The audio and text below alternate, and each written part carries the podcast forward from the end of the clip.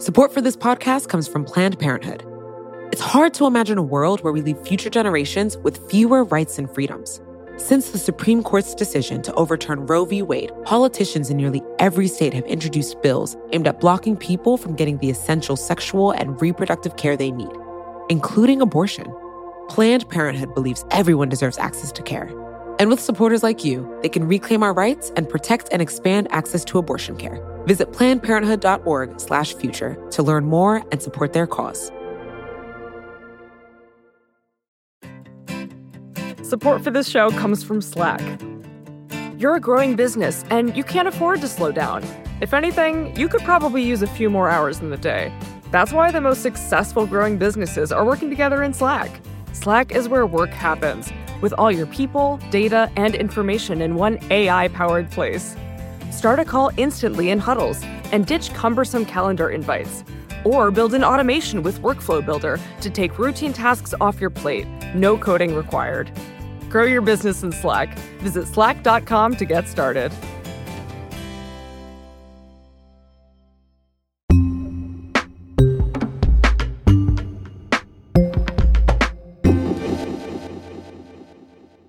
There's this sort of random guy who's playing a critical role in the 2020 election, and you've probably never even heard of him. Lucky for you, McKay Coppins just wrote about Brad Parscale for The Atlantic. Brad Parscale is this six foot eight guy. He's got a shaved head, a triangular beard, and he had basically no political experience before 2015. He likes to tell the story of his ascent as this kind of rags to riches story. You know, he talks about how he grew up a farm boy from Kansas, uh, when in fact he grew up in suburban Topeka and his dad was kind of an affluent attorney. He says that he graduated from an Ivy League school. He was, was, actually Trinity University in San Antonio. But basically, what happened is after college, he went to work for his parents' uh, software company in California. And the company failed. And after that whole episode, he ended up back in San Antonio. He says he was broke and desperate and uh, had $500 to his name. And I've spent 15 years building a company that I started with just $500. In fact, he had several rental properties that he also owned, but he used it to start this uh, web design business in Texas. And he was kind of, from very early on, like kind of a hustler. Like he tells stories about how he would uh, go to Borders uh, bookstore and just cold pitch people in the tech aisle of the bookstore, trying to get them to hire him to build websites for them. And sort of on the strength of his hustle and his kind of fast talking abilities, he was able to build this business into something real. He, he built websites for, you know, gun shops and plumbers and things like that, and eventually started to attract bigger clients, including in 2011, the Trump Organization. Jared and Ivanka first hired you, right, to Ivanka, help with the Trump organization. Ivanka and Eric Trump hired okay. me for the real estate website. Okay. And once I got the real estate website, then I started to work my way through the Trump. So have you? How closely connected with the family have you been? I think at this point I have a very good relationship with them. But the only reason he got this job was because he offered to do it for kind of an insanely low price. And over the next several years, he designed websites for like a Trump winery, a Melania Trump skincare line. And then in 2015, he was asked to build mm. a very simple web page for a Trump presidential campaign, which everyone at that time figured was sort of a publicity stunt or would never actually get off the ground. But one thing led to another, and he ends up basically running Donald mm. Trump's front running presidential campaign's digital operation from his personal laptop. Now, I should say at the beginning of the Trump campaign, Parscale's kind of most valued contribution early on was designing a merchandise page for the Trump campaign website that sold MAGA hats. And that, you know, that's kind of as advanced as the Trump campaign got. But what happened was after Trump became the nominee, they looked around and realized that they were not going to catch up to the Clinton campaign in fundraising. And crucially, they weren't going to be able to compete on TV, which traditionally was how campaigns believed elections were won. buying up as much local ad time as you could in the swing state markets and kind of blanketing the airwaves with your message when the Trump campaign realized that they couldn't compete that way, Brad Parscale sort of stepped in and said, hey, why don't we just go all in on Facebook and Google? From June to November of 2016, Trump's campaign ran 5.9 million ads on Facebook, whereas Clinton's just ran 66,000. And this was seen as incredibly effective. In fact, a Facebook executive later wrote in a memo that leaked to the public that Trump got elected because he ran the single best digital ad campaign I've ever seen from any advertiser. And that was all Brad Parscale's doing. Central to the Trump campaign's digital advertising was the use of micro targeting, which in effect was taking the electorate, slicing it up into very specific, very small, very distinct niches, and then tailoring digital ads that would appeal to them for various reasons. So one example if the Trump campaign wanted to run an ad that called for the defunding of Planned Parenthood, in past eras, you would have to put that in a campaign commercial and put it on TV, and all kinds of different people are going to see it. Some people are going to like it, some people are going to hate it. What you can do with micro targeting is you can create that ad and then serve it directly via Facebook to 800 pro life Roman Catholic women in Dubuque, Iowa. I should say, micro targeting wasn't invented by Parscale or the Trump campaign. The Obama campaign famously used it in 2012. Uh, Hillary Clinton's campaign used it a little bit. But the difference was that the Trump campaign both used it at a much larger scale than past campaigns and also did things with micro targeting that pushed boundaries that other presidential campaigns probably weren't willing to do. For example, toward the end of the 2016 race, in the final weeks of the race, the Trump campaign started serving ads directly to black voters in Florida that said Hillary Clinton thinks African Americans are super predators. They weren't trying to win black voters over to Trump. They were basically just trying to depress black turnout. In fact, there was a Trump campaign official quoted at the time saying that this was one of three major voter suppression operations underway by the way, we only know about that specific example because they decided to boast about it on background to a reporter. For the vast majority of the ads that they ran, we don't know who exactly they were served to, what exactly the content was, and what effect it had on the electorate. So after the election, stories start to appear in the media hailing Parscale as a genius and Trump's secret weapon and he kind of becomes the face of Trump's surprise victory. An insider's take now on how Mr. Trump actually won. The man behind the digital operation, now credited with helping find and turn out the voters who made the difference Brad Parscale. And so in 2018, when Trump decided to start staffing up his reelection campaign, Today, we learned who's going to take the helm of his reelection bid. His 2016 digital director, Brad Parscale, was named as campaign manager. It's interesting. I've talked to people who have known him now for many years, and they do say that he started to change after that 2016 election. He goes to rallies and gives speeches to the roaring crowds, throws out MAGA hats. Because what do we want? Four more years, right? So, how do we say that? Four more years. So he is kind of becoming a political celebrity in his own right, but his genius is continuing to give all the credit to Trump and maintaining close relationships with the Trump family, in particular Jared Kushner and Ivanka, who he continues to kind of talk to on a regular basis. Okay, so in 2016, Brad was responsible for 5.9 million Facebook ads, and his campaign was called the best digital ad campaign the world has ever seen from any advertiser on Facebook. What should we expect this time? The campaign this time is going to be, you know, 10 times more sophisticated and better funded than the last one. Brad Parscale has said that the Trump campaign plans to spend a billion dollars on this year's election, which would make it the most expensive presidential campaign in history.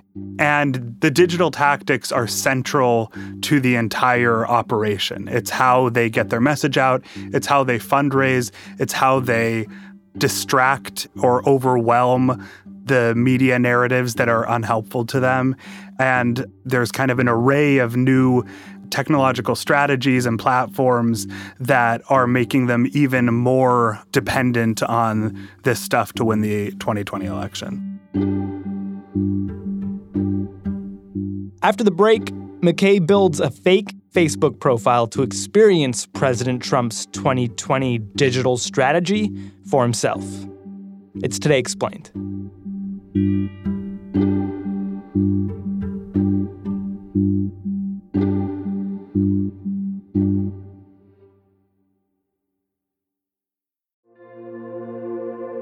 Support for this podcast comes from Planned Parenthood.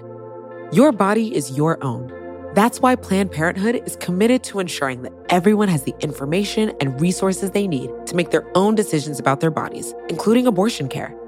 Today, lawmakers who oppose abortion are challenging Planned Parenthood. Affordable, high quality basic health care for more than 2 million people is at stake. Planned Parenthood believes that health care is a basic human right. That's why they fight every day to push for common sense policies that protect our right to control our own bodies. They also work tirelessly to oppose the onslaught of new policies aimed at interfering with personal decisions best left to patients and their doctors. They won't give up and they won't back down. You can join Planned Parenthood in the fight to help make sure that the next generation can decide their own futures. The organization needs your support now more than ever. With supporters like you, they can reclaim our rights and protect and expand access to abortion care. Visit plannedparenthood.org/future to learn more and support their cause.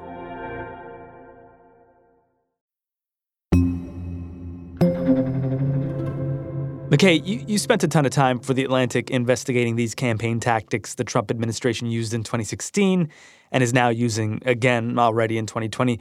What made you want to write about this? I kept encountering people who seemed to truly believe demonstrably false things about political news or the impeachment proceedings or uh, any number of other issues. And so I wanted to know what was happening inside this kind of alternative information ecosystem that Trump and his allies have created on the right. So I decided to try to experience it from inside. So basically, last fall, around the time the impeachment inquiry was launching, I sat down and created a Facebook account that was separate from the normal one that I used. I, you know, chose a new name and took a profile picture that kind of obscured my face. What was the name you chose? Was it Pierre Delecto? it was a lot more boring than Pierre Delecto. I think it was something like Greg Anderson or something like that. nice. Um, Very generic. You know, a, for, a forgettable white guy name. That was the that's what I was going for. Did you use your real photo or was it a fake photo? Actually, no one's no one's asked me about this remarkably.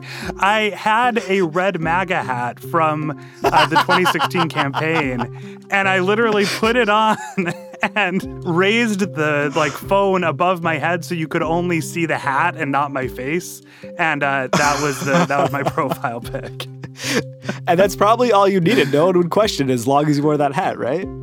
Yeah, that, that, my sense was because part of this was I wanted to join a bunch of uh, private Facebook groups for kind of Trump super fans, and I figured I'd have a better chance at getting accepted if I had a red capped profile pic, uh, which seemed to work. Did you go create like a fake set of interests? Were you liking like you know Ted Nugent and and I don't know um, Jon Voight fan pages?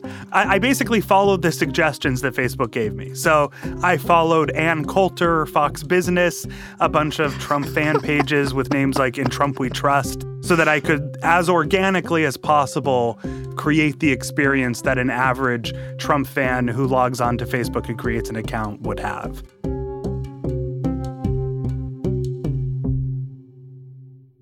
It sounds almost too easy, and yet you were like seemingly the first person to try and do this for an investigative piece. So where does this fake account take you? At the time, I kind of thought that it wouldn't really yield that much fruit for my story. I basically figured it would be a good way to kind of keep tabs on the content that the Trump campaign was putting out, the spin they were using, because I felt like I had a pretty good sense of what the Trump White House's messaging was around Ukraine and impeachment and, and all the other issues that they talk about. But what happened instead was actually sort of alarming to me. I would check this Trumpified Facebook feed several times a day. And there were times, literally, where I would sit down and watch one of the impeachment hearings in the House live on TV. And I would kind of come to my own conclusions about the testimony that was presented. And then I would look at my phone later in the day and find, for example, a video that the Trump campaign had sort of slickly put together that took out of context clips from the same hearing that I had watched, but recast it as kind of an exoneration for Trump or or a triumph for the president. And I literally found myself wondering sometimes like wait a second, did I misunderstand what happened? Is that what actually happened today? And over time, like day after day, week after week, of being exposed to this kind of stream of pro Trump propaganda, it started to take a toll on me. It, you know, I had assumed because I was doing this as a journalistic exercise and because I was inherently skeptical about all of this, and because frankly, I have a pretty high media literacy rate, this is my job, that I would wouldn't be taken in by kind of these distortions or lies or or you know disinformation. But what I found instead was that because I was so suspicious of what I was seeing I started to become reflexively cynical about every headline that I saw even if it came from like the Washington Post or the New York Times. It, it wasn't so much that I believed the president and his allies were you know telling the truth. It was more that it, it felt like you know, truth itself about all these issues was harder and harder to locate. What you're talking about here is like the persuasive nature of fake news, right? This is something Steve Bannon has talked about. He wants to flood the zone with shit. Right. So that we can no longer tell what is real and what is fake. But this is the key. It's not really designed to be persuasive. Like, it's not designed to convince everybody who sees it that it's true. It's just designed to disorient you or confuse you or sow just enough doubt that you're not sure exactly what's true and what's not. And the calculation is that most people in those conditions will sort of throw up their hands and say, eh, who knows what's real? I've got my own life to worry about. I've got my job. I've got my kids. You know, I'm just going to disengage and, you know, go watch TV. And this isn't just through micro targeted Facebook ads, right? The campaign has other strategies? Yeah, the micro targeted Facebook campaigns have proved effective, but you also have mass texting, you know, Twitter bots, and basically every platform that you can consume content. President Trump, his campaign, and kind of the vast coalition of allies is there sort of making noise and trying to disorient and distract. How have the different social media platforms, Facebook, Twitter, even the Google products, how have they decided to either let this information flow freely or to police it? The various platforms have basically taken somewhat different approaches, but I think it's safe to say that all of them are comfortable with a good deal of disinformation on their platforms. So, you know, Twitter, for example, announced that they're not going to take political advertising this cycle. Its CEO Jack Dorsey tweeted yesterday while internet advertising is incredibly powerful and very effective for commercial advertisers, that power brings significant risk to politics where it can be used to influence votes to affect the lives of millions. Facebook ha- has been kind of interesting because after 2016, they were sort of excoriated for allowing fake news and disinformation to spread on their platform so freely. And Mark Zuckerberg promised to do better and he rolled out a bunch of reforms. But last fall, he announced that political candidates would continue to be allowed to run false ads on Facebook, which I should note makes them different than commercial advertisers. If you're a company and you want to place uh, an ad on Facebook, you're subject to fact checking. You're not allowed to make obviously false claims about your product. You'll, you'll be punished. Your your ad will be pulled from Facebook. Do you see a potential problem here with a complete lack of fact checking on political advertisements? Well, Congresswoman, I think lying is bad, and I think if you were to run an ad that had a lie, that would be bad. So you won't take down lies, or you will take down lies? I think it's just a pretty simple yes or no. Okay. I believe that people should be able to see for themselves what politicians that they may or may not vote for so are you won't take them their down. character for themselves. So you won't take. You may flag that it's wrong, but you won't take it down. Uh, Congresswoman, it's uh, it, it depends on the context that it shows up. Organic post ads, right. the, the, treatment is a little. One I think it's safe to say, though, that this is a subject of enormous debate inside these platforms. Like, there is not a consensus view on how to approach this issue. And to some extent, I kind of understand where they're coming from. I mean, I don't really like the idea of a bunch of Silicon Valley executives being the final word on what political speech is allowed on their platforms, especially as these platforms become the de facto public squares in American life. So I guess the million dollar question, or in this case, that definitely the billion dollar question, is what do Democrats do? If Trump is going to run this campaign based on extreme falsehoods and be extremely effective in micro targeting people, in texting people, in flooding the zone with shit to the point where people don't want to even hear about politics and don't even go out to vote. What do Democrats do? Do they have to play the same game by the same rules? Well, this is a subject of open debate among Democratic strategists right now. The one thing there is consensus on is the idea that Democrats have to invest much more heavily in their kind of digital architecture that if they're going to compete, they need to be able to be as well funded and as technologically sophisticated as the Trump campaign to get their message out. But there are a number of Democratic strategists who go a lot further and basically say that in order to beat Trump, they're going to have to co opt some of his tactics. And that means pushing out conspiracy theories and disinformation and trying to suppress turnout among Trump voters. There's one one guy named Dimitri Mehlhorn, who's a Democratic consultant, sort of infamous for experimenting with uh, digital dirty tricks. So, for example, during the Alabama special election in 2017, Mehlhorn had a group that funded two different false flag operations against the Republican Senate candidate Roy Moore. You know, for one scheme, there were a bunch of faux Russian Twitter bots sent to follow Moore's account uh, to make it look like Russia was backing him. There was another effort where they created a fake social media campaign called Dry Alabama that was designed to make it look like Moore was being supported by fictional Baptists who wanted to ban alcohol in this state. Um, and so th- these were relatively small scale efforts. It's not clear that they really had much effect in that race, but Mehlhorn and some people like him basically say we have to fight fire with fire in order to beat Trump, or else we're going to lose this election. And where does that leave our democracy?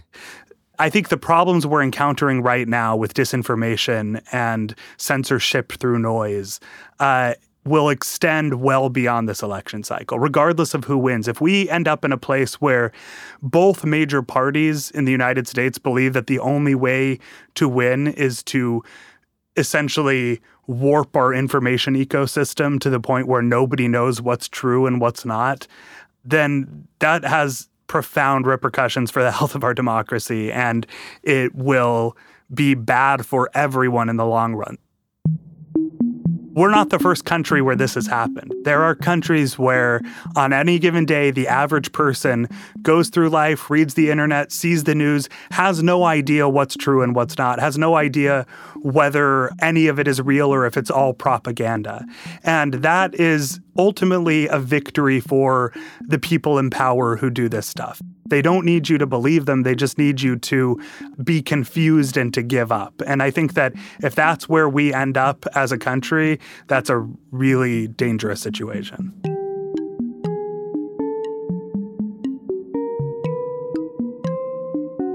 McKay Coppins is a staff writer for The Atlantic. His piece, The Billion Dollar Disinformation Campaign to Re-elect the President, appears in the March issue of the magazine.